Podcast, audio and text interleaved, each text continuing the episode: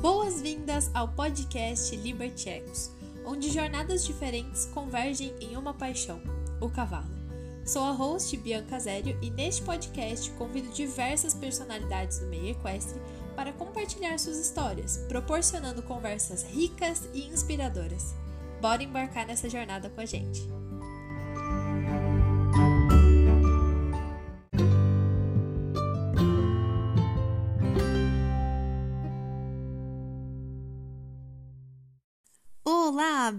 Bem-vindos a mais um episódio do Liberty X Podcast.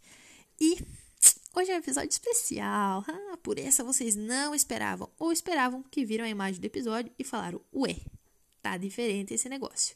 Bom, a cada 10 episódios a gente vai ter um bate-papo diferente. Então, a cada 10 episódios eu vou aparecer por aqui para não entrevistar alguém, para não ter um bate-papo com outra pessoa, para ter um bate-papo com você. Olha só, eu e tu. E nesses bate-papos a gente vai falar um pouquinho mais sobre cavalo, eu posso passar alguma coisa aí do que eu tenho feito, do meu trabalho, sobre ideias, inspirações, recomendações, tangentes, porque vocês sabem que eu gosto pouco de sair numa tangente, né? Então estamos sempre aí. e esse primeiro episódio especial, que é o décimo episódio, né? Spoiler aí, cada dez episódios, décimo episódio. Nesse décimo episódio, episódio especial, eu venho ser entrevistada por eu mesma. Como assim, Bianca? Bom, eu venho trazer as mesmas perguntas que eu faço para os nossos convidados e vou respondê-las, todas, todas, aqui para vocês. Para começar, né, me apresentando. Olá, tudo bem? Eu sou Bianca Zério, eu sou fundadora da Liberty Ecos. Ah, não, jura, né? Que, que belezinha. sou host desse podcast, sou treinadora e sou tecnista. Será que já posso me, me chamar assim? Não, porque vou me formar no final de 2023. Porém, se você está ouvindo esse episódio em 2024, saiba que já me formei, sou zootecnista. Olha que beleza. Gente, não aguento mais, eu quero me formar lá louco. Ai, meu Deus. Enfim. e sou, óbvio, uma maluca por cavalos, eu sou uma apaixonada pela vida, eu valorizo muito as experiências, eu gosto de conversar, eu gosto de conhecer, eu gosto de saber, de experimentar coisas completamente diferentes e ter contato com pessoas e ações e universos completamente diferentes do meu. Justamente por isso que surgiu a ideia aqui do podcast, que era para eu entrar em contato não só com pessoas que eu já acompanhava e já admirava e que concordo e uau, tenho uma identificação maluca com a pessoa e o trabalho dela, mas também entrar em contato com pessoas que muitas vezes eu até hum, não, não faço aquela abordagem com o cavalo, não tenho aquela vivência, não tenho aquela experiência. E tamo aí, porque eu entendo que a gente sempre pode aprender algo novo com as pessoas, por mais diferentes que elas sejam. E eu também acredito que quanto mais diferente, mais a gente pode ser exposto a algo novo, né? Bom, então, nesse episódio especial, bora falar um pouquinho de mim. Será que vocês vão se cansar? Não sei. Eu tô aqui me questionando se eu vou conseguir falar tanto de mim. Mas bora lá. Como e quando surgiu sua paixão por cavalos? Gente, eu acho, sinceramente, que foi uma aprendizagem ali transplacentária, tá?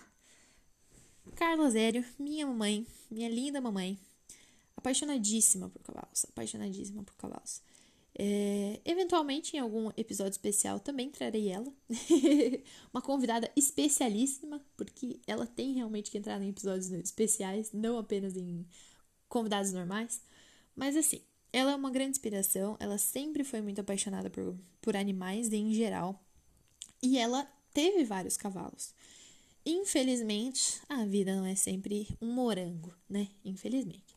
E porque a vida não é um morango, mesmo antes de eu nascer, ela teve que vender os cavalos que ela tinha. Ela chegou a ter seis cavalos, se eu não me engano.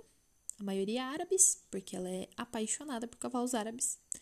E infelizmente ela teve que vender os cavalos antes de eu nascer, até porque fralda não se paga sozinha. Alguém tem que colocar comida na mesa e na boca das crianças, e essa pessoa era minha mamãe.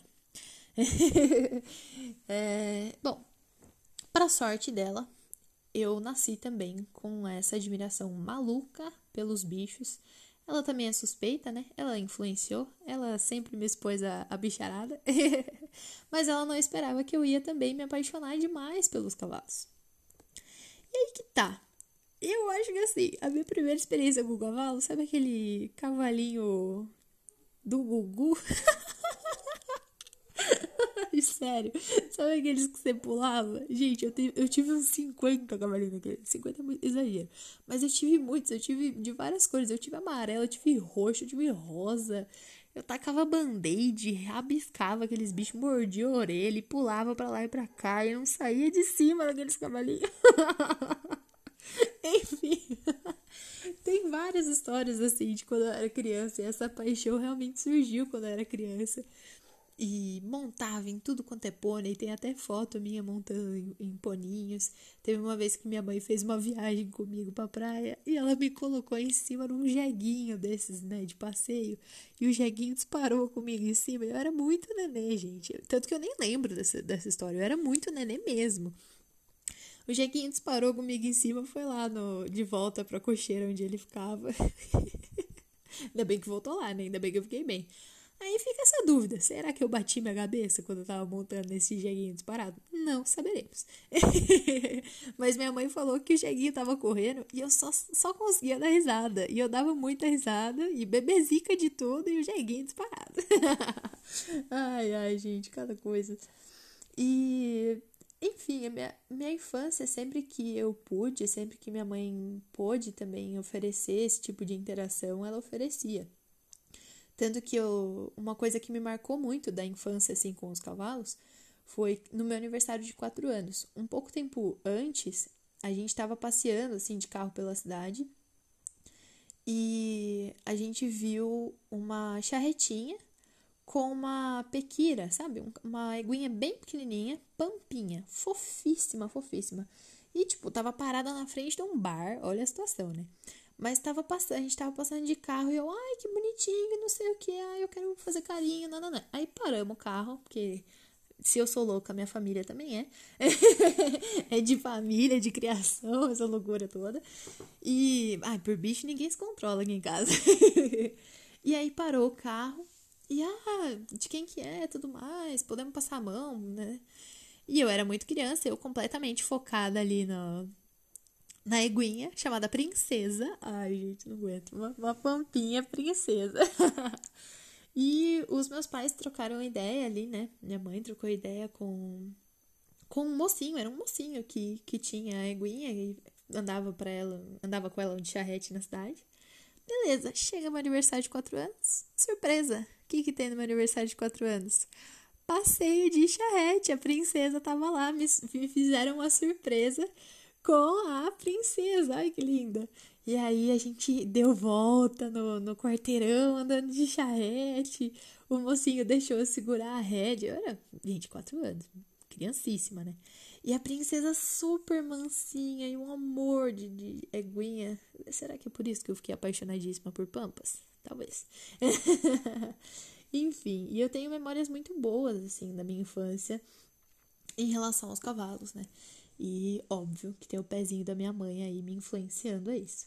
E muito curioso porque mesmo pequena, né, essa paixão foi muito aflorada a ponto de a minha mãe era trabalhava como dentista, né? Tinha lá o seu consultório e no fundo do consultório tinha uma salinha.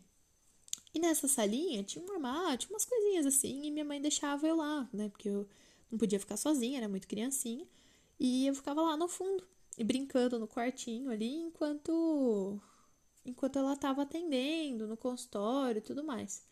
E aí vocês acreditam que a minha brincadeira de criança era ser gerente de aras? Vocês acreditam nisso? Pois é. Eu tinha um aras de pônei.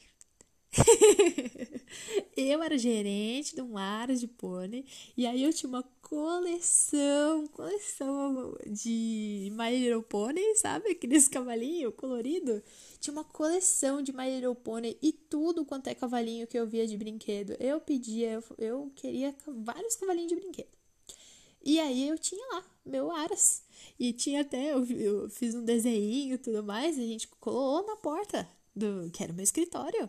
Aquela salinha era o escritório do Aras. eu não vou revelar o nome, viu? Tinha nome, mas não vou revelar, porque se um dia eu for criar pônei, eu vou colocar esse nome. não quero ninguém roubando. Enfim, um dia, ó, já fico spoiler, hein? Se eu tiver oportunidade, eu vou criar pônei. Enfim, realizar o meu sonho de infância. E é muito curioso, porque eu lembro, assim, é, mesmo em relação aos animais em geral, né? Quando eu era pequena e perguntavam, ah, o que você quer ser? A minha primeira resposta foi que eu queria ser a fada dos animais. Eu sempre gostei muito dessas coisas mitológicas também e, e gostava muito da ideia das fadas. E aí, adorava Tinkerbell, me vestia de Tinkerbell a rodo, a sininho, né? Me vestia de sininho a rodo. E aí eu lembro de, de ler várias historinhas e livrinhos para crianças sobre fadas, adorava a ideia das fadas. Porque elas também tinham essa relação assim com a natureza, né, da magia, natureza e tudo mais, até que eu vi em algum lugar que existia a fada dos animais. E aí pronto, eu queria ser a fada dos animais e não não havia o que tirasse da minha cabeça que eu ia desenvolver poderes e asas e seria uma fada dos animais. Criança é uma belezinha, né, gente? Óbvio que depois fui crescendo e aí, não, então você tem que ser veterinária, nananã. Enfim, depois a gente chega nessa parte da história que eu desisti da veterinária para entrar na zootecnia e me senti extremamente mais realizada. Enfim, para vocês verem que assim, realmente era uma coisa que veio desde a infância. Até que, lá com os meus sete, oito anos, sete anos, eu conheci o Dark. Dark Day, meu primeiro cavalo, também conhecido como Darquinho, Darcótico, Darcão, vários apelidos. e quem acompanha vê ele até hoje, ele é o meu amorzinho, aquele cavalo. Eu conheci ele, e olha que curioso, a gente tem uma chácara, né, que é onde eu resido atualmente, e onde os cavalos ficam. É, e nessa chácara ela fica localizada bem de frente para a represa do Rio Piracicaba. Então, a gente sempre passeava muito de barco, era muito gostoso, a gente estava sempre é, nos finais de semana na água e passeando por aí. Até que durante um passeio, a gente viu uns cavalos no pasto à distância e eles estavam muito curiosos, assim, sabe, olhando para o barco. E Aqueles barquinhos simples, barquinho de, de pesca, sabe? De alumínio, bem pequenininho, sem todo, sem nada. Aquele, aquele bom. Motorzinho. Motorzinho que é o suficiente para andar. nada de luxo. Enfim. E a gente passeando, e os cavalinhos olhando. E falei, nossa, tá olhando, né? Aí vamos lá, vamos lá, vamos lá. E, de novo, né? Não tem um que não seja maluco por bicho aqui em casa. Então, fomos, paramos com o barco na beira ali da, do pasto. E você acredita que os cavalos vieram? Pois é, os cavalos vieram. E no meio desses dois ou três cavalos, tinha um cavalo preto. Adivinha é? Dark Day, óbvio. e, enfim, o Dark abordou o barco. Ele veio até o barco. Ele cheirou a gente, ele deixou a gente fazer carinho, ele ficou interagindo super corajoso, super à vontade. O Dark realmente ele tem uma personalidade incrível, assim, ele é muito corajoso, ele é muito é, simpático. e ele foi interagindo com a gente, a gente cada vez mais, nossa, que cavalo incrível, que cavalo mansinho, que, que amor, né? E aí, adivinha? Ah, tá, tá escurecendo, vamos embora, tem que voltar para casa, um monte de pernilongo. Quem disse que vai embora? O cavalo quase subiu no barco. Queria comer e mordeu e comeu uma parte da nossa esteira, que era uma esteira de palha, sabe? E foi lá, tentou comer esteira, mordeu lá umas partes. Aí ele começou a bater a mão no barco. Aí ele colocou uma mão dentro do barco. e a gente, meu Deus, ele quer ir pra casa. Sobe no barco, vamos embora com a gente. Óbvio que os malucos ficaram extremamente apaixonados por esse cavalo. E aí a gente, ai meu Deus, de quem que ele é? Vamos tentar ir atrás. Ai, esse cavalo, ele é da nossa família. Ele é nosso. Nossa, rolou uma identificação. Todo mundo tá apaixonado por ele. Ele é nosso. Vamos atrás desse cavalo. E fomos atrás. Eventualmente a gente achou ali o dono. Na verdade, a gente achou o pai do menino que tinha o Dark. Né? O Dark tinha até outro nome. Eu não vou citar, porque eu já citei esse nome para algumas pessoas. E é um nome tão característico que as pessoas me zoando até hoje e chamando o cavalo desse nome. Mas não é esse nome. é Dark Day. Então não vou nem citar. Só fica aí essa, esse spoiler, que era um nome forte e feio, tá? para um cavalo é feio. Enfim. E. Enfim, achamos. Aí foi assim, ó. Uh, foi complicado. Vou convencer o rapaz de deixar a gente levar o cavalo. Ele gostava muito, né? Era o, era o potro dele e tudo mais. O Darquinho tinha três, quatro aninhos na época. Acho que uns três aninhos, né? Porque nem, nem uh, os dentinhos tava novinho.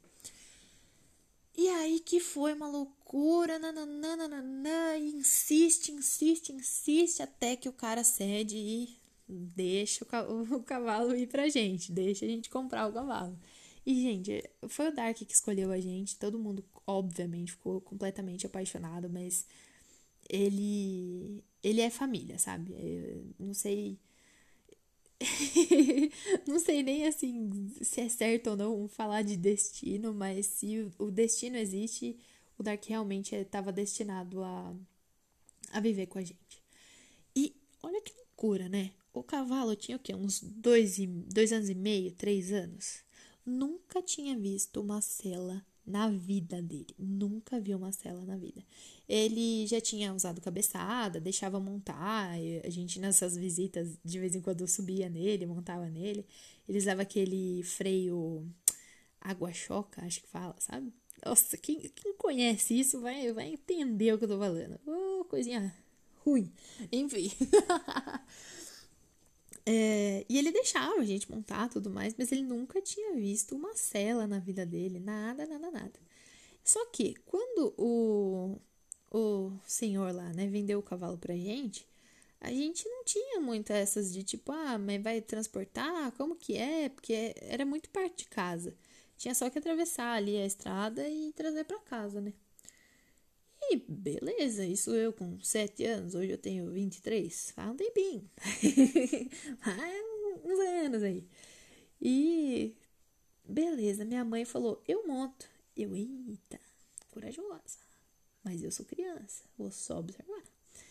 Aí a gente pegou uma cela emprestada de um amigo lá do pessoal. É, pegou uma cela emprestada, não tinha manta. Aí minha mãe pegou lá um, um pano, tipo uma manta de sofá, dobrou um monte de vezes, virou uma manta, selou o cavalo e a gente só assim. Eita, acho que esse cavalo nunca viu uma cela na vida. Aí perguntamos pro cara, sim, ele realmente nunca tinha visto uma cela na vida. E ó, eu realmente tenho que trazer minha mãe, porque eu sempre cito ela em todo episódio. E, ô, oh, mulher corajosa, viu? Nunca vi. Maluca também, mas enfim. colocou essa, dobrou essa manta, encilhou o cavalo, e o cavalo assim, né? Hum, não sei, mas vamos. Montou e foi embora. Como se não houvesse amanhã. Bora. A gente foi na frente de carro, acompanhando ela. E ela foi, foi pela beira da estrada, depois jogou assim, saiu do acostamento, foi pro, pro meio do mato.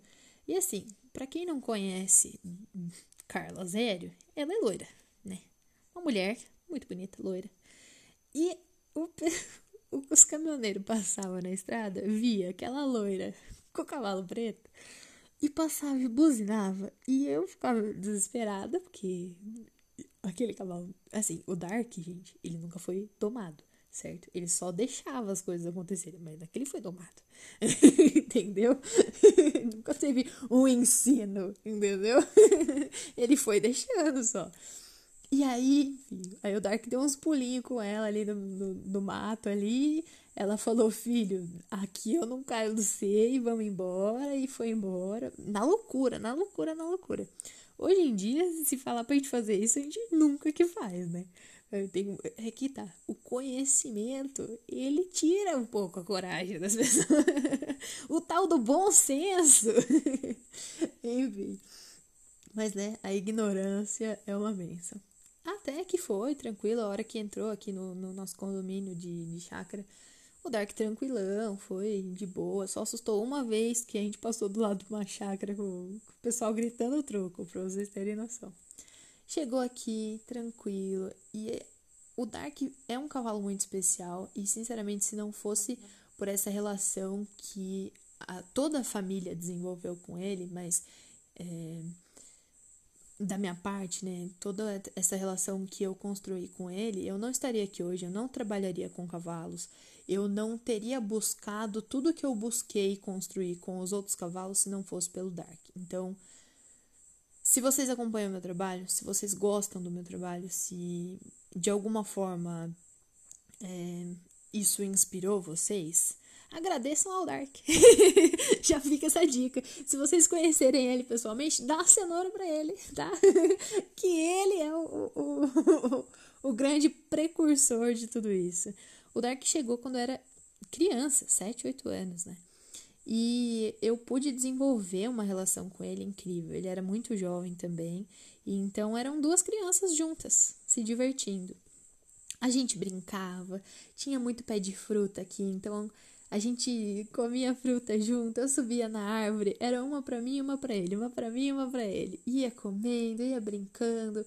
Eu pegava aqueles carrinhos de mão, sabe, de, de pedreira assim, e eu gostava muito de sentar nesse carrinho, então eu apoiava ele lá de um jeito que eu ficava sentada dentro dele. E aí ia lá comer amora, tinha uns dois, três pés de amora aqui atrás, e o Dark comendo amora, eu comendo amora, nananã. Eu ficava com a mão inteira roxa, a boca roxa. O Dark também com a boca tudo roxa. E aí, a hora que os dois estavam de bucho cheio, eu sentava com os pezão pra cima, apoiada na, na, na cerca ali da cocheira.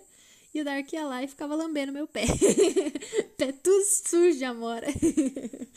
Enfim. Então foi uma infância muito rica com esse cavalo. Foi uma coisa assim de filme, sabe? Coisas que a gente sonha mesmo de viver com o cavalo. Eu acordei já mais de uma vez com ele dentro do meu quarto. Porque se a gente bobeasse com a porta aberta, ele entrava dentro da casa, escutava a TV, ficava ouvindo sertanejo que a gente colocava. E mais de uma vez, pô, dormindo tranquila, do nada um negócio preto puxando a coberta e mexendo no meu pé fui muito bem treinada para não ter um ataque cardíaco, né? Porque era o Dark. era o Dark dentro do meu quarto aprontando. E foi muito gostoso tudo isso. Então, acredito eu que até por isso que eu sou uma grande defensora do cavalo como um animal de companhia. É claro que a gente tem que tratar ele como cavalo, que tem que respeitar né, todas as características e necessidades da espécie, mas eles podem sim ter uma vivência e trazer uma experiência incrível, não só para as crianças, mas para qualquer idade. Então, o Dark me ensinou muito isso, que eu não precisava, e eu acredito que isso é um grande privilégio, para falar bem a verdade, que eu não precisava participar de nenhum tipo de esporte com o cavalo, que eu não precisava necessariamente fazer algo, ter uma utilidade, né, como muitas pessoas falam, ou, ou vem essa necessidade. Porque o Dark era meu amigo.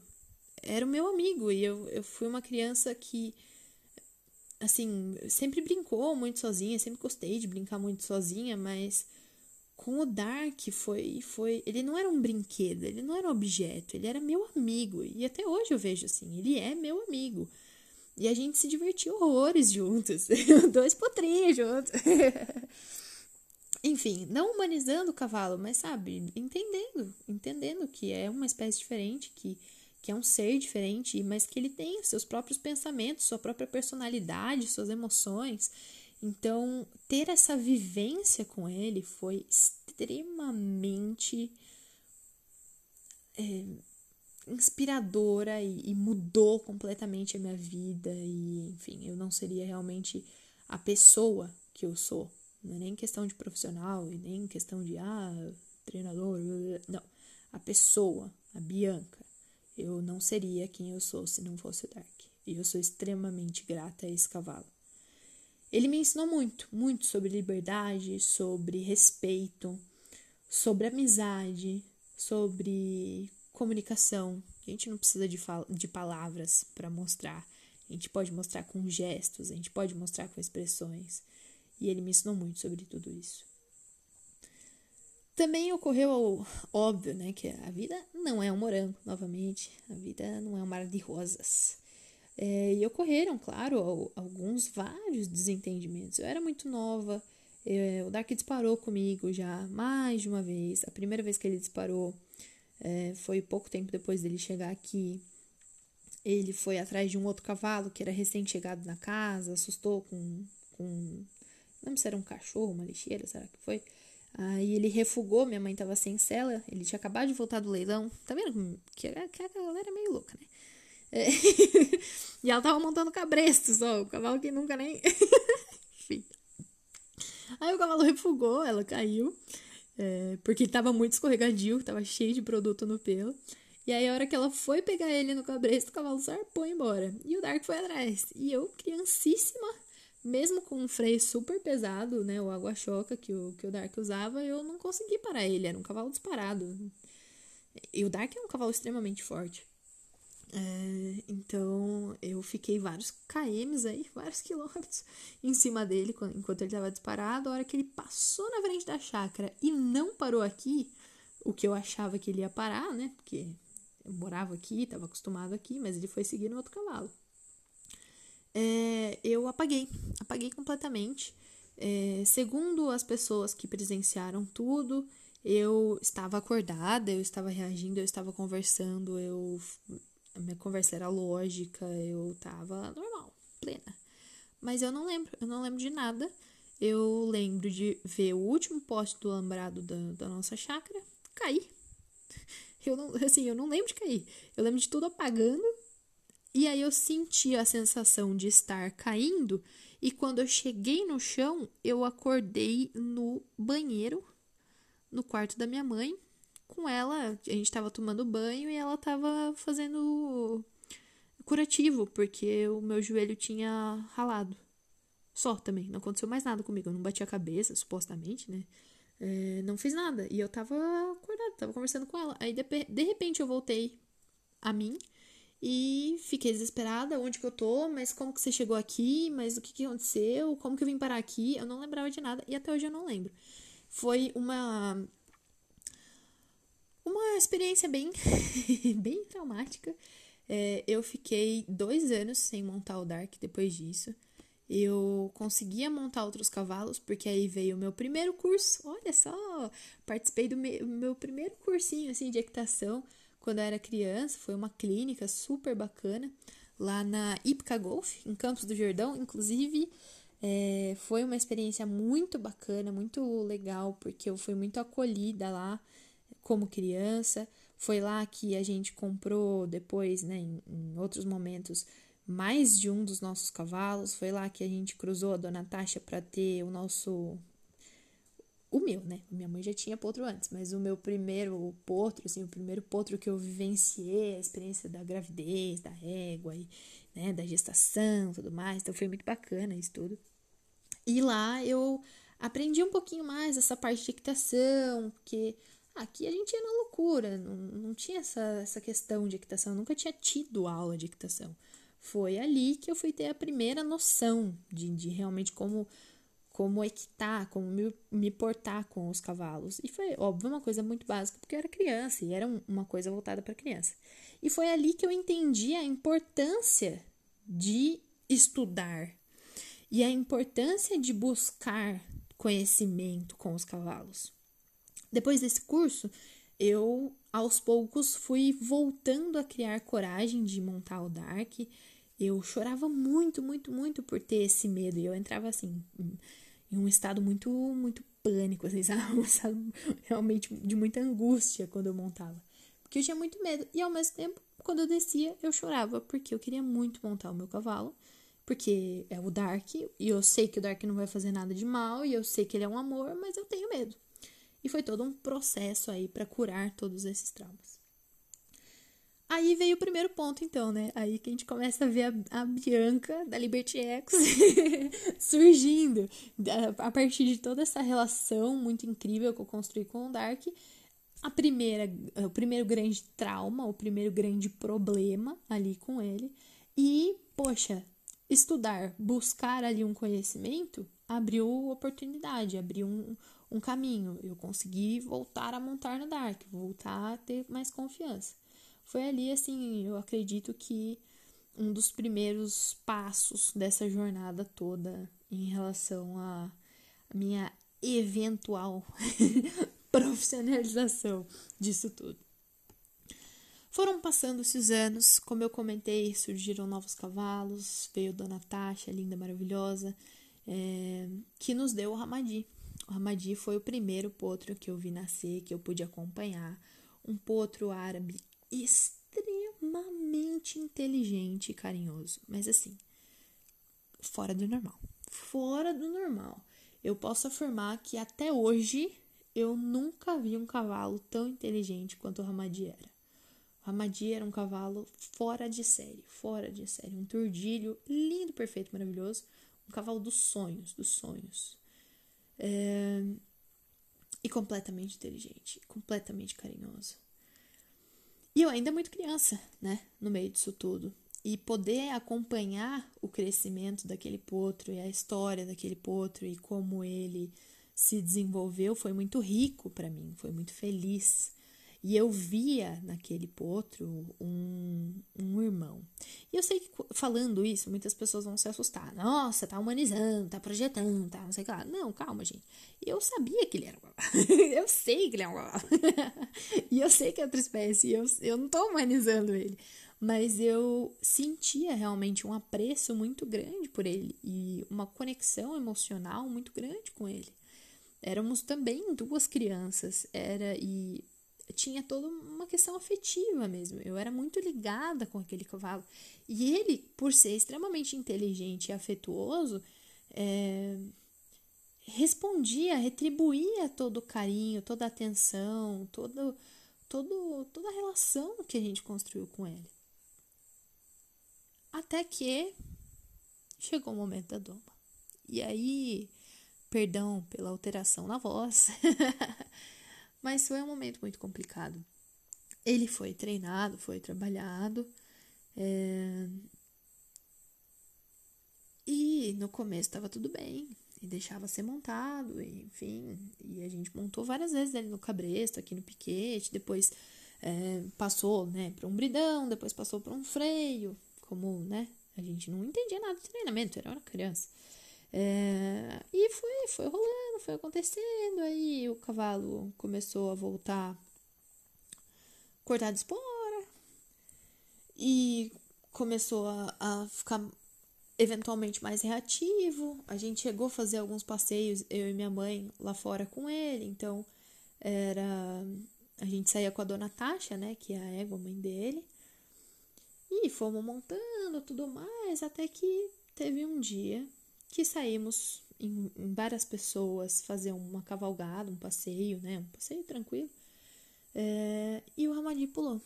E o Ramadi pulou muito feio com a minha mãe. E ele, desde que saiu da, da nossa casa, tava tenso. E ela falava, gente, ele tá tenso, gente, ele tá tenso.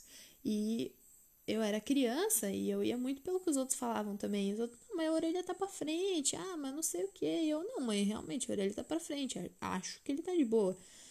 É aquela saga, né, gente? Não, não é a orelha pra frente que, que mostra se o cavalo tá de boa, não.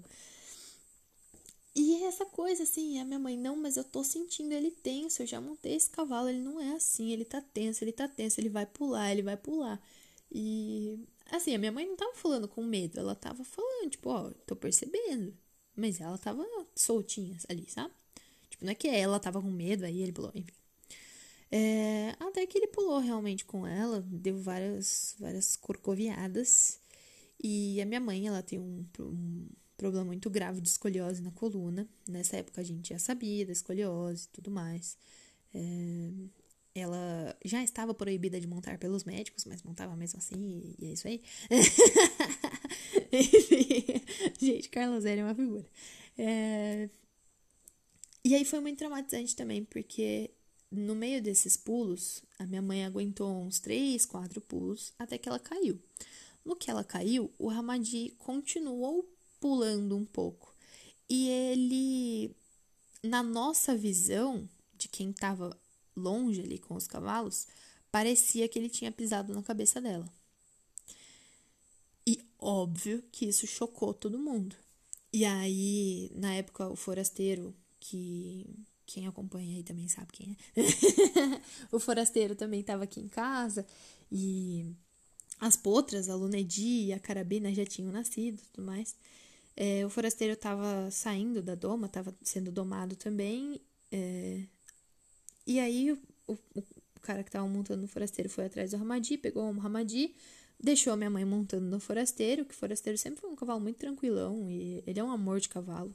Quem um dia puder conhecer esse cavalo, agora ele tá lá em Mato Grosso do Sul. Mas quem um dia puder conhecer esse cavalo, tem um carinho muito grande por ele também, é um cavalo incrível. É, minha mãe montou no forasteiro e fomos embora. E aí começou é, uma conversa aqui em casa de que talvez fosse melhor a gente vender o Ramadi. Por quê? Porque a gente não tinha noção, a gente não tinha experiência, ninguém aqui era treinador, a gente montava cavalo por lazer, gostava de fazer cavalgada, mas ninguém tinha essa pretensão de trabalhar com os cavalos, sabe? E foi extremamente doloroso isso, tanto para mim quanto para minha mãe, porque a gente tinha realmente um apego muito grande nesse cavalo, ele era um cavalo extremamente carinhoso. E a gente viu acontecendo o que a gente não queria que acontecesse, que fosse ele perdendo aquela relação que ele tinha com a gente e o brilho dele por conta do treinamento, sabe? Eventualmente a decisão foi tomada por uma questão financeira e segurança. O Ramadi foi vendido. É, foi um momento muito difícil. Minha mãe chorou horrores, eu chorei horrores. No fim, o Hamadi levou uma vida boa, foi para um, uma fazenda aqui com uns amigos nossos e ele vivia uma vida de cavalo, sabe? Mas, pô, ficou aquela marca, aquela decepção. E aí tinha as potras, olha, perdão a emoção, gente. E aí tinha as potras, que tinham acabado de nascer. A Lunedi nasceu a 3 metros do meu pé. Eu vi essa potra saindo de dentro da Dona Tasha. Dona Tasha também, linda, maravilhosa. Quem me acompanha sabe, eu vou falar isso várias vezes aqui. Tô citando vários nomes de cavalos que vocês devem, devem saber quem são. Enfim. E a Lunedi, incrível, cheia de vida, nunca vi uma potra galopar tanto no primeiro dia de vida. E não era que ela tava com medo nem nada. Dona Tagi tentava fazer ela ficar parada e ela não parava. Ela, ela corria feliz, assim. Eu, eu gosto de pensar que a Lunedia nasceu apaixonada pela vida, sabe? Que ela nasceu feliz, apaixonada por correr, por se movimentar. E a verdade é que, cara, essa égua é excepcional em relação a até aprender coisas relacionadas a controle motor e movimentos, ela pega muito rápido. E, óbvio, em pouquíssimas horas ela já estava brincando, correndo, galopando. e é óbvio que o potrinho brinca rápido e tudo mais e anda, mas a gente tinha uma outra potrinha, a Carabina, aqui junto, e a Carabina demorou, assim, para fazer as loucuras que a Lunedi fazia. e a Lunedi felizona brincando, era bonito de ver. E aí que tá essa, essa alegria tão contrastante, sabe? Com o momento que a gente estava passando. A gente viveu momentos lindos com o Ramadi até o, o processo da doma, né? O, o início do treinamento dele para montaria. E eu vendo aquelas potras, eu vendo a Lunedi, surgiu uma frustração muito grande, um, um sentimento de, de incompetência e de, de ser impotente perante aquilo tudo. E foi aí que eu fiz uma promessa. Eu Olhei no fundo dos olhos dessa podre e falei: Eu não vou deixar que aconteça com você o que aconteceu com o Ramadi. Eu sabia, eu sabia. Podiam falar o que quisesse. A gente teve outros cavalos que deram trabalho também, mas podia falar o que quisesse. Eu sabia que o problema não era o Ramadi. Eu sabia, eu sabia. Ele era incrível, ele era fantástico, ele era extremamente inteligente. Não é possível que o problema era ele, sabe? Não é possível que não tinha um jeito de explicar para ele que, que tava tudo bem, que a gente ia passear. Enfim. E aí, esse sentimento me impulsionou de uma maneira que, que é incrível. A minha mãe, ela fala com, com surpresa até hoje, assim. Sabe aquela pergunta que eu sempre faço no, no podcast? O que você pensa ter sido seu maior fracasso e como ele te impactou? O meu maior fracasso foi nesse momento. Foi no momento que o Dark disparava praticamente todo o passeio comigo. O Ramadi teve que ser vendido porque ele não prestava, né? Eu sabia que ele prestava. O forasteiro ah, forasteiro é bom. Mas, pô, por que, que forasteiro é bom e os outros não são? pô, por que, por que, que só ele, né? E, e mesmo quando eu montava o forasteiro, era tão difícil virar ele pra um, pra um lado, assim, eu ficava meio que, o que, que tá acontecendo? e essas potras todas, e, e, eu, poxa, mas como que eu vou fazer? O meu maior fracasso foi esse, foi, foi ver os meus cavalos cada vez mais perdidos, sem nenhum amparo, sem ninguém para para ouvi-los e socorrê-los, e não conseguir traduzir para a monta a relação incrível que a gente construiu com eles no chão.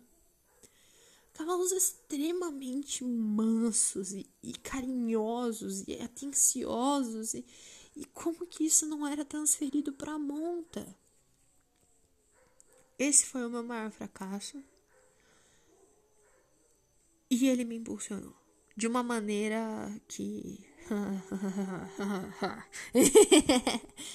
Olha, só sei que eu me tranquei no meu quarto e eu procurei tudo que eu podia, tudo que eu podia de treinamento eu procurei. Eu fui atrás das referências aqui no Brasil para fazer curso presencial, eu fiz. Eu estudei tudo que eu podia estudar pela internet. Eu fui buscar as pessoas que tinham a relação que eu queria, que era aquele cavalo livre, aquele cavalo que parecia feliz, que parecia disposto ao lado delas, montando. E fui atrás, estudei, estudei, estudei, estudei, estudei, estudei, cheguei para minha família e falei assim: "Ó, oh, eu posso não conseguir, mas deixa eu tentar. Deixa eu tentar treinar essas potras. E assim começou a trajetória. Olha que belezinha. Treinando a Lunedi. E comecei com cabresteamento, pá, tudo mais, e vai, vai, vai, e monta. E ela não, não reage, ela fica plena. E faz não sei o que, e ela bem, ela plena. E aí monta sem cabeçada, e ela bem, ela plena. Eu, olha só. Foi evoluindo, minhas habilidades foram melhorando. Eu fui compartilhando tudo que estava acontecendo com os meus cavalos. Tirei a embocadura do, do Dark. Nunca mais disparou. Nunca mais disparou. Que belezinha. Gente, óbvio que, né? casos e casos e tem todos os processos, mas o, o, o Dark foi uma mudança espetacular. E essa loucura realmente de tipo, pô, tô começando a ter resultado e eu compartilhava e as pessoas queriam saber mais, queriam entender como que eu tava fazendo tudo aquilo e, e, e começou, e começou, e assim foi, foi a Liberty Echo surgindo. E aí foram aparecendo oportunidades de treinar outros cavalos e ajudar cavalos de fora, e foi assim que comecei a trabalhar com reabilitação comportamental de equinos. Porque eu tava resolvendo o problema da minha tropa, eu tava adequando a nossa relação. E aí eu entendi realmente que o problema não eram os cavalos, era como a gente apresentava as questões para eles. A gente tinha que fazer as perguntas que eles tivessem as respostas. A gente tinha que fornecer as respostas para esses cavalos. A gente tinha que, que favorecer esses cavalos. Porque o cavalo vai ser tão bom quanto o que eu proporcionar para ele, sabe? E aí foi. E aí comecei a trabalhar cavalo de fora. E fui evoluindo. E fui trabalhando com a Lunedi, nananã. E, enfim, boa parte das histórias que vocês agora acompanham, né? Tive a oportunidade de dar vários cursos, de palestrar, fiz o, prim o primeiro curso de adestramento em liberdade em 2018. Extremamente feliz com a ajuda da Verena. A Verena foi uma pônei que, cara, iluminou minha vida também em relação a isso. Uma pônei extremamente inteligente e que me ensinou muito também sobre essa parte de treinamento em liberdade. Com ela eu pude experimentar muitas coisas diferentes, que até por conta do tamanho eu me sentia menos intimidada. Então eu começava com a bebê e depois levava para os outros cavalos. até hoje eu faço isso, viu? Não vou negar, não. Enfim. E aí veio, veio o primeiro curso lá em 2018 e eu gostei de dar curso. Eu falei, ah, é claro que o primeiro curso não foi perfeito, né, gente? Pelo amor de Deus. Eu tinha, eu tinha 18 anos. E eu falei, vou fazer um curso. E fiz. E foi na loucura, enfim. Nem pista eu tenho aqui, eu dei curso. Até hoje não deu pista, fica detalhe. E foi muito gostoso, sabe? Então, assim, para mim, depois de toda essa história, a minha maior conquista, mesmo depois de ter palestrado em universidades, ter ministrado aula para graduação de zootecnia, é, ter conquistado tantas coisas que eu já conquistei e acredito que ainda vou conquistar muita coisa, a minha maior conquista, e que eu entendo que eu vou carregar ela como a minha maior conquista por muito tempo, foi ver a minha mãe montando na Lunedi. Porque quando minha mãe montou na Lunedi foi é, não o final de um ciclo, mas a comprovação de que eu realmente estou no caminho certo, né? Eu posso não, não fazer tudo certo, eu não sou perfeita, mas eu tô no caminho certo. Poxa, eu consegui manter uma excelente relação com essa égua. Ela continua sendo aquela égua generosa e incrível e linda e perfeita e gentil. E ela é a mesma coisa quando a gente tá montado.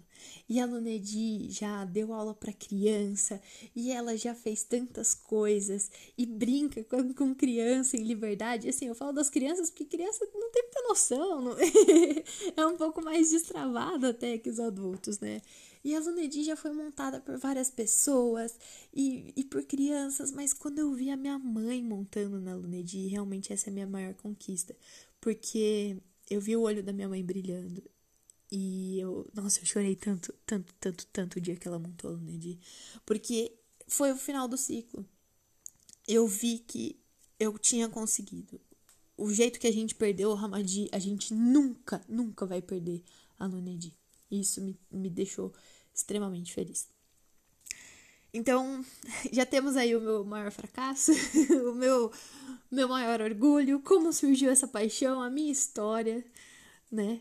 As qualidades que, que eu mais admiro em uma pessoa, que também é uma pergunta que eu gosto muito de fazer aqui no, no podcast, e sinceramente a qualidade que eu mais admiro atualmente nas pessoas, e eu acredito que essa história minha também demonstra muito isso, é, é a capacidade de transformar a força da dor em uma força que gera movimento, que transforma, uma força motriz, sabe? A dor é muito forte. A gente tem um sofrimento muito intenso. Porém, o mesmo tanto que a gente sofre é o tanto de sensibilidade que a gente tem naquele momento e para aquela situação. Então, a gente transformar a dor de um momento em força para mudar aquilo, se sete vezes eu caio, oito vezes eu me levanto, é a qualidade que eu mais admiro numa pessoa. Aquilo tá me incomodando, aquilo tá me frustrando, aquilo tá doendo. Eu vou mudar. Então, essa é uma qualidade que eu admiro muito, essa força, transformar a dor em força. E em um cavalo é a gentileza desses animais. Porque vejam, em todas essas histórias que eu estou contando para vocês, a gente era leigo. Eu fui aprender sobre treinamento, jovem ainda, óbvio.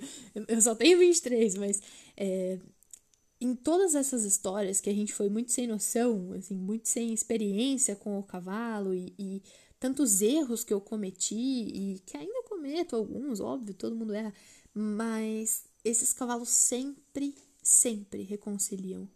Eles sempre estão dispostos a renovar a relação com a gente.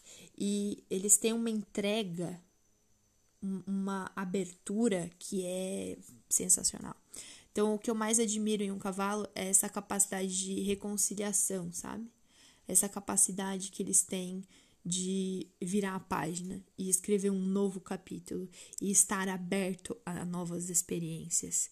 Eu durante esse tempo todo, né, que eu acabei trabalhando com muitos animais de reabilitação comportamental, toda vez que eu trabalho com um cavalo novo, eu novamente me admiro e me emociono com essa capacidade deles de reconciliar, de bora, bola para frente, vamos virar a página, vamos escrever. Eu sofri muito no passado, eu tinha muito medo, mas agora eu volto a confiar e eu volto a me expressar e eu volto a, a ter uma relação saudável, feliz com os humanos. Isso para mim é, é, incrível, incrível, incrível, incrível, incrível, incrível. incrível. é, uma pergunta um pouco em, em, contraponto a essa good vibes que tá até agora no episódio é o que mais te incomoda no meio equestre. Sinceramente, por conta de toda a minha experiência e até por conta dessa minha experiência ter sido extremamente privilegiada, eu, eu reconheço que eu tive uma vivência privilegiada com o cavalo. De eu poder ter essa relação, de eu poder construir essa relação sem cobrança de um esporte, sem cobrança de, de resultados e atividades, né? Mas o que mais me incomoda no meio equestre é a arrogância. A arrogância das pessoas. É... Desconhecimento é uma questão social, cultural, política, que realmente a, a, educação é muito desvalorizada aqui no nosso país, especialmente em relação é, a, a, essas coisas mesmo básicas, sabe? Até do entendimento do animal, das necessidades dele, de como manejar corretamente o animal. Então, se você não sabe nem manejar aquele cavalo direito, como é que você vai entender o pensamento dele? como é que você vai entender as necessidades emocionais de um cavalo? Você não entende nem as necessidades físicas, né? Vamos colocar assim. É, mas realmente o que mais incomoda é a arrogância. Eu sou uma pessoa que sempre adota a postura de que a gente pode aprender algo com todos. Todo mundo tem algo a nos ensinar. E me entristece ver tantas pessoas que têm uma paixão em comum e uma intensidade nessa paixão tão grande, essa paixão pelo cavalo, serem tão arrogantes umas com as outras.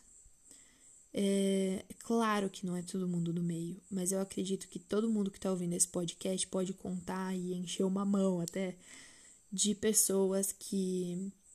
Não, porque se eu faço desse jeito aqui, eu tenho esses cavalos aqui, eles são melhores, e tem que ser assim, porque é assim que é o jeito certo. Esse jeito aí que você faz não tem nada a ver, e ah, nananã. Tá, mas pô, será? A gente sempre tem como melhorar.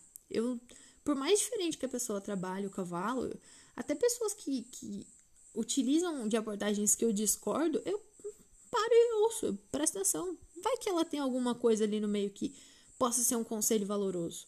Às vezes até pra eu saber o que não fazer. Mas pode ser, ué. Sempre tem algo a aprender. E é, é, muito curioso, porque essa arrogância, ela, ela não tá em um tipo só. Ou, ou uma experiência do meio do cavalo. Ela se encontra em várias pessoas, em vários ambientes. É, o meu privilégio desse meio do cavalo não é só essa relação toda que eu pude construir com o cavalo, mas porque justamente é, minha família é meio doida e a gente é curioso e gosta de, de se meter em tudo, eu tive em vários ambientes. Então eu fui pro western, eu fui pro clássico, né, em relação aos esportes. Eu fui pra cavalgada, eu tava em fazenda, montei muitos anos em fazenda, tocando gado, sabe? Eu tava. Fui pro meio acadêmico. então, assim, eu estive, eu transitei pela maioria dos ambientes equestres, vamos colocar assim. Sério. O que vocês pensarem, eu tava lá. e a arrogância sempre esteve presente. Olha que curioso. Porque o seu Zé lá do sítio, se você não trata o cavalo de X e Y jeito e etc., você é uma abeia. Você não sabe nada, ele que sabe, o trisavô dele treinava daquele jeito, e ele vai treinar. E ah, o cavalo parou para cheirar ele, ele não gostou do cavalo cheirando, vai meter um tapa e você tá errado. Ao mesmo tempo que também tem um Zé ali do sítio, um, um Chico, colocar assim, do sítio, que já tem um respeito imenso pelo cavalo dele e cuida daquele cavalo porque ele sabe que o cavalo cuida da família dele. E aí o que, que eu já vi? Que o seu Zé é arrogante com o Chico porque o Chico é carinhoso com o cavalo. Fora nós, a Beia, que chega lá, né? a mulher trabalhando cavalo, a Beia. e aí, também vi muita arrogância no, no meio esportivo. Ah, no, no Western, no clássico, nos dois, tá? Já vi muita arrogância nos dois. É todo mundo? Claro que não é todo mundo, gente. Não tô falando que é todo mundo. Mas tem, todo mundo já viu, todo mundo conhece uma pessoa que é arrogante. Aí chega lá, nas provas. Não, porque eu tenho o culote mais branco, cavalo mais caro, instrutor da Alemanha, que não sei o quê. Você, você não tem um cavalo de raça. Você, você não, não tem o culote mais branco. Você não tem a, a, a bota da marca tal. Ah, o seu cavalo? Hum, seu cavalo não pula 1,20m. Seu cavalo pula 60. E meu irmão, tô nem aí. É, no West também. Já vi muita coisa assim também. Ah, o seu é, é mestiço? Cor de milha? Ah, o meu é puro. Linhagem tal. Linhagem que tá na moda agora, tá? Eu tenho muito dinheiro. Tenho 50 mil suplementos que eu dou pra esse cavalo aqui. E eu não tô falando só de coisas materiais, mas até de uma abordagem assim de treinamento, sabe? Tipo, não, só o que eu faço tá certo, só o jeito que eu manejo tá certo, só o jeito que eu, que eu conduzo o cavalo tá certo. Pô, será mesmo? Será mesmo que nunca, nunca tem nada que a gente possa melhorar? Ah, mas eu tenho resultado assim. Beleza, tem resultado. E se puder melhorar? Mesmo sendo o primeiro da prova. E se tiver alguma coisa que você possa melhorar? Não é legal? Eu gosto de melhorar sempre. Mas enfim. É... E não, não levem a mal essa, essa minha fala, sabe? Eu, eu realmente entendo que as pessoas precisam se acolher mais e serem mais respeitosas e não ficar, com todo perdão da palavra, cagando regra para todo mundo. E só porque a pessoa lá tem um, um cavalo que é um, um, cavalo animal de companhia, só porque ela não monta, que ela não pratica esporte, pô, eu tenho muito cliente que chega para mim triste, chorando. Já, já mais de um cliente chegou para mim chorando. Não, porque estão falando que eu tô desperdiçando o potencial do meu cavalo, porque eu comprei um cavalo de raça tudo mais, mas, mas eu, eu não, não quero. Eu quero só ter uma vivência legal tudo mais. Eu falei, gente, você comprou o cavalo porque você gostou, porque você se apaixonou. Você tá pagando as contas. Você não tá agredindo seu cavalo. você tá cuidando bem do seu cavalo. E, e, e, você não pode ter uma vivência diferente com ele? Claro que pode, claro que pode. Essa arrogância de achar que tudo tem que ser do jeito daquela pessoa é muito prejudicial. Tanto para as pessoas, né, para essa relação entre as pessoas apaixonadas pelo cavalo, tanto para o cavalo. Porque senão a gente, não tendo conversas saudáveis com pessoas que pensam diferente da gente, a gente não evolui, cara.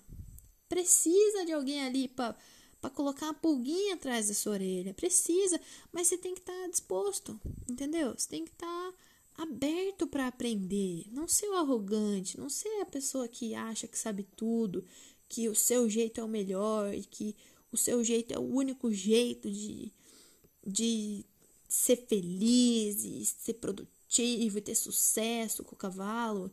Sucesso é relativo, cara. Sucesso é muito relativo.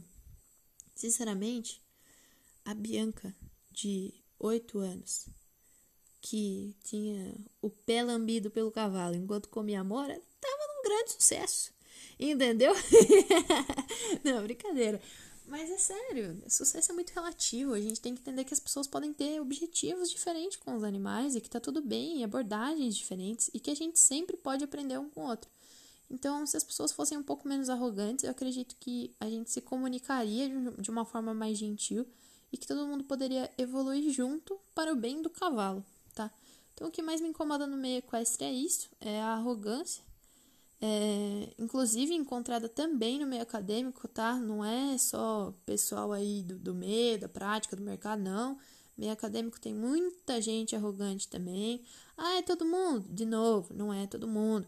Mas tem sim. E aí não é à toa que depois o pessoal chega lá e fala: Não, mas você, você só. Você acabou de vitrine. Você só fica lá por trás do, do, dos livros. Não lidou com o cavalo. Por que, que você acha que o pessoal fala desse jeito? Porque muitas pessoas não têm muito tato para apresentar uma informação científica. Pô, vamos puxar o seu Zé, coitado do seu Zé, tô usando muito ele de exemplo. É, vamos puxar lá o seu Zé. Lembrando que o seu Zé é uma pessoa hipotética, né? É, tem que deixar claro. É, vamos puxar lá o seu Zé. Pô, o seu Zé, às vezes nem formou no segundo grau, sabe? E aí vem fulano querer falar de estudo científico, porque foi fundamentado nas universidades mais fodásticas do planeta. Uma banca que revisou. Se você está pensando, quem são essas pessoas? E daí? É um bando de gente que tá no livro, que não tá aqui carpindo um lote? Não vou dar valor então. Você entendeu? Então, assim, a abordagem. você tem que chegar numa linguagem que o seu Zé vai entender. E, e fragmentar também as informações científicas, porque não é fácil. Pô, mesmo quem é pesquisador tem dificuldade muitas vezes de aplicar aquele conhecimento no seu dia a dia. Imagina então uma pessoa que nunca lê um artigo científico, que não entende o que é isso, não entende como avaliar um artigo científico, que tem artigo científico que é já já foi desmistificado, que a, a ciência ela não é falha, mas ela ela é mutável, né? tem todo um processo. Pô, a pessoa não entende isso, ela não teve educação para isso. Então, também tem muita arrogância, assim, no meio acadêmico, de tipo, não, mas eu estudo pá, beleza, mas eu, pessoalmente, aí já é uma opinião minha, tá? É, para mim, de nada vale o conhecimento se eu não puder transmitir esse conhecimento.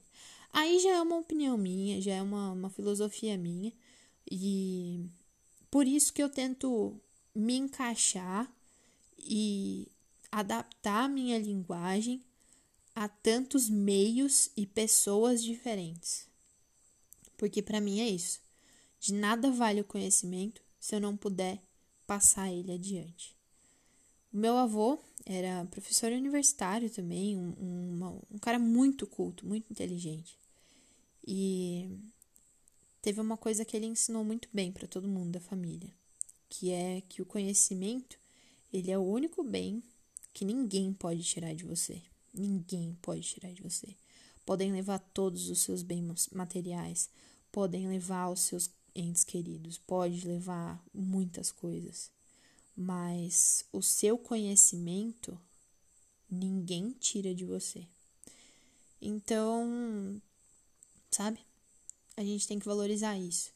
E se o nosso conhecimento é um dos nossos bens mais preciosos, por que não compartilhar essa riqueza, né? Enfim, vamos voltar aqui para tangente original, que é seguir na, na entrevista. Bom, é uma característica indispensável de um bom conjunto. Hum, olha só, não eu acho que é a disposição, a disposição para comunicação. E aí essa comunicação, ela tem várias camadas, porque não é só uma questão de assim, é, é também, mas não só uma questão de como você se porta, de como você se expressa, de como você faz as perguntas para o seu cavalo para que ele possa responder com o comportamento que você espera, mas também com uma questão emocional, sabe? do, do sentimento, da emoção que você carrega dentro daquela comunicação. Eu entendo que para um conjunto ter uma boa harmonia, uma boa sintonia, tem que ter uma linguagem em comum, tem que ter um entendimento em comum. E aí tem até uma frase que eu gostaria de, de colocar aqui, né? Que tá até lá no meu site. Você entra no meu site, essa frase é uma das primeiras coisas que aparece, depois da foto do Darquinho, óbvio. que é a conexão humano-equino não deve ser medida pela complexidade de suas ações, mas sim pela sensibilidade de sua comunicação. Um verdadeiro conjunto sintoniza-se aos sussurros. E aí, a gente pode falar de várias coisas, tipo sintonização emocional, de ter um entendimento das emoções do cavalo e reagir de acordo. Então, pô, meu cavalo ficou com medo, eu não vou assustar ainda mais ele para ele fazer o que eu queria que ele fizesse eu vou entender que ele está com medo, acolher aquele medo dele e reagir uma, da melhor forma possível para garantir a segurança de todo mundo, para garantir que ele consiga voltar para um estado mental mais relaxado, sabe? Tipo, estar atento, conseguir reconhecer os estados mentais do seu cavalo e não ignorar e passar por cima, mas interagir, engajar com aquilo. Tipo, opa, tô notando que ele tá mais tenso. O que, que eu posso fazer para diminuir essa tensão? O que, que eu posso fazer para melhorar o estado mental dele? Certo? E aí, tipo, não é frescura. E eu não vou falar só, ah, ciência. É claro que tem a ciência toda por trás disso. Mas, pô, na sua vivência com o cavalo, não é possível que você nunca tenha tido contato com o momento que você estava mais calmo e o cavalo também acalmou. E aí é claro que tem várias explicações para isso. Mas enfim, não vou me estender aqui, né? Senão eu vou deixar um episódio do podcast só pra isso. Enfim. Tem essa frase que eu realmente gosto muito. E também gostaria de, é, de trazer atenção para outro ponto dessa frase, né? Que é: não deve ser medida pela complexidade de suas ações. Cara, lembrando aquilo que eu falei da arrogância, puxando um ganchinho anterior, não é porque seu cavalo salta mais, faz trocentos mais movimentos e faz cavalgadas e não se assusta com nada, que não sei lá, que a sua conexão tá melhor com ele. Perdão, tá? Mas não é, não significa nada disso. Quantas vezes eu já vi, não é só comigo, com outras pessoas. Pô, você vai lá numa prova não necessariamente o cara que pegou o primeiro lugar no pódio é o cara que estava mais atento à comunicação do cavalo. É o cara que fez a prova com o cavalo mais calmo. É o cara que, que tinha uma equitação muito mais gentil e sutil. Não necessariamente, sabe? E aí que tá. Para mim, vale mais estabelecer uma boa relação com o seu cavalo e trabalhando junto aos poucos para, dentro desse relaxamento, dentro dessa boa interação, melhorar os seus resultados. Fica aí o critério de vocês, né? O que cada um tem como prioridade. A minha é essa. e de novo, as pessoas tipo, ah, mas eu não consigo fazer o que você faz, de treinar o cavalo em liberdade, de fazer mil coisas com ele. Eu falei, e? E? A minha conexão com os meus cavalos não vem do trabalho em liberdade não vem da equitação. Vem do dia a dia. Vem das horas que eu passo ali sentada no piquete, fazendo carinho, conversando com eles, igual uma maluca, mas enfim. Minha conexão com eles vem disso, de observar os cavalos, de estar ali no dia a dia, de prestar atenção, sabe? Enfim, fica essa, essa reflexão. Vamos dar continuidade. então, essa seria uma característica indispensável para um bom conjunto, assim, buscar essa sintonia na, na comunicação, adequar a comunicação, trazer uma comunicação mais gentil, empática, certo? Uh, compartilhe um conselho para aqueles que desejam atuar na sua área. Gente, estudem. Eu acho que todo mundo que participou aqui do podcast falou muito isso, mas estudem tenham sim muitas vivências com os cavalos, mas acho que o que eu posso falar de mais diferente também em relação a isso é se façam de sonsos. Não, é sério, se faz de sonso, se faz de tonto, é, fica quieto, tá? E ouça mais do que você fala. Se coloque em lugares diferentes. Eu faço isso até hoje. Nossa, eu vou quietinha pros lugares vou quietinha pro curso, eu vou quietinha pra exposição, eu vou quietinha pro evento. E aí chega lá, eu tô observando tudo. Não só o que o, o cavalo e o que ele tá fazendo, mas como a pessoa tá conduzindo o cavalo, quem que trata o cavalo, como que se a pessoa deixa o tempo todo na baia, no curso, como que a pessoa dá aula, o que, que ela tá falando, o que ela tá falando tá condizendo com o comportamento do cavalo, sabe? E assim, me colocar em vários lugares, desde o sítio do seu Zé até a hípica mais chique que existir. Mas sério, todos esses lugares. E realmente ouvir mais do que falar pra. E se fazer de sonso. Às vezes as pessoas vão chegar cantando uma bola para você. Esses dias. Desculpa, mais uma tangente. Esses dias parou dois senhores aqui na frente com montando duas mulas. Lindas as mulas, lindas as mulas. E a Verena tava lá, toda, toda. Inclusive, eles pararam aqui na frente porque eles viram a Verena. E aí, óbvio, eles não têm nem Instagram, né? Eu conversei com eles, perguntei, né? Ah, segue aí. É, eles nem Instagram tinham. E trocando ideia ali com eles tudo mais. E eles conversando, assim, sobre as mulas, sobre os cavalos. E um deles se ofereceu para domar a Verena. eu falei, ah não, mas ela já tá treinadinha tudo mais. É só que eu não gosto mesmo de colocar criança para montar, mas ela aceita. Aí ele, ah, é. Aí eu falei, é, ó. E. Inclusive ela acabou de fazer barulho aqui na janela. Não sei se vai aparecer no áudio. É... Aí eu. É, dona Nana. Aí eu peguei e fiz ela cumprimentar, sabe? Pedi para ela cumprimentar. Ela, nossa, eles, nossa, né? Ficaram impressionados. Aí o, um do senhorzinho mais velho, ah, ela deita também? Aí eu fui lá, fiz ela deitar. Aí eles, nossa! e aí foi um comentário muito curioso, assim, trocando ideia mesmo com os senhores, assim, sabe? Sem pretensão nenhuma. E aí o o senhorzinho mais velho, ele me deu muito um, um cheque assim, de realidade, sabe? Ele falou assim: você ver como é o tempo, não? E olhou assim pro outro, tipo, admirado, assim, sabe? Aí ele falou: Olha, ai, eu queria ter mais tempo também pra poder me, me dedicar, assim, pro, pros cavalos. E, e ele falou: Nossa, parabéns, e que legal, e pô, continua, né? Enfim. Aí continuou a conversa, depois eles pegaram e foram embora. Falaram que vão voltar aqui um dia para montar também os cavalos. Mas olha que gostoso, né? Se eu fico quieta ali e compartilho pontualmente as, as questões, o universo da pessoa se expande, o meu universo se expandiu ao conversar. E, enfim, essa foi só uma situação recente que eu achei graça do, deles comentando da Verena. Mas olha que bacana, né? Olha que legal. Então, se faz de sonso. Oxi. Eu vou nos cursos, eu faço as perguntas mais idiotas possíveis, que eu já sei muitas vezes a resposta, ou acho que sei a resposta, mas eu pergunto porque eu quero saber como a pessoa faz, o que ela pensa a respeito.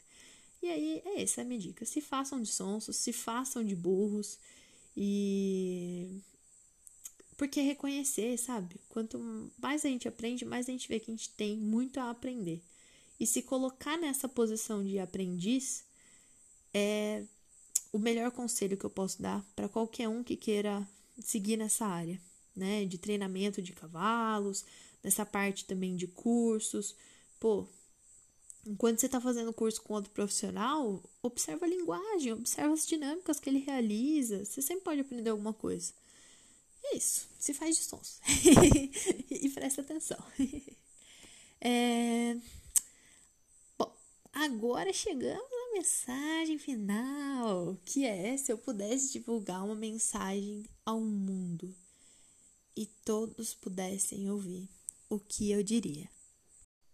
Eu gostaria muito de iniciar a minha mensagem citando uma frase de Gandhi Sim, do nada aleatório, mas vou. Abre aspas.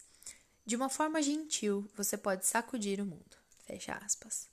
Cara, essa frase é muito simples, mas para mim ela resume muito do que eu conversei com vocês hoje.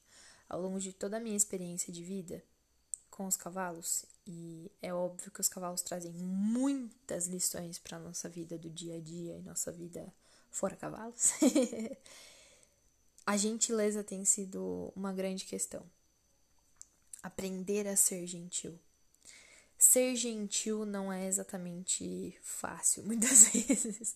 Exige um certo esforço, exige uma certa dedicação, uma certa.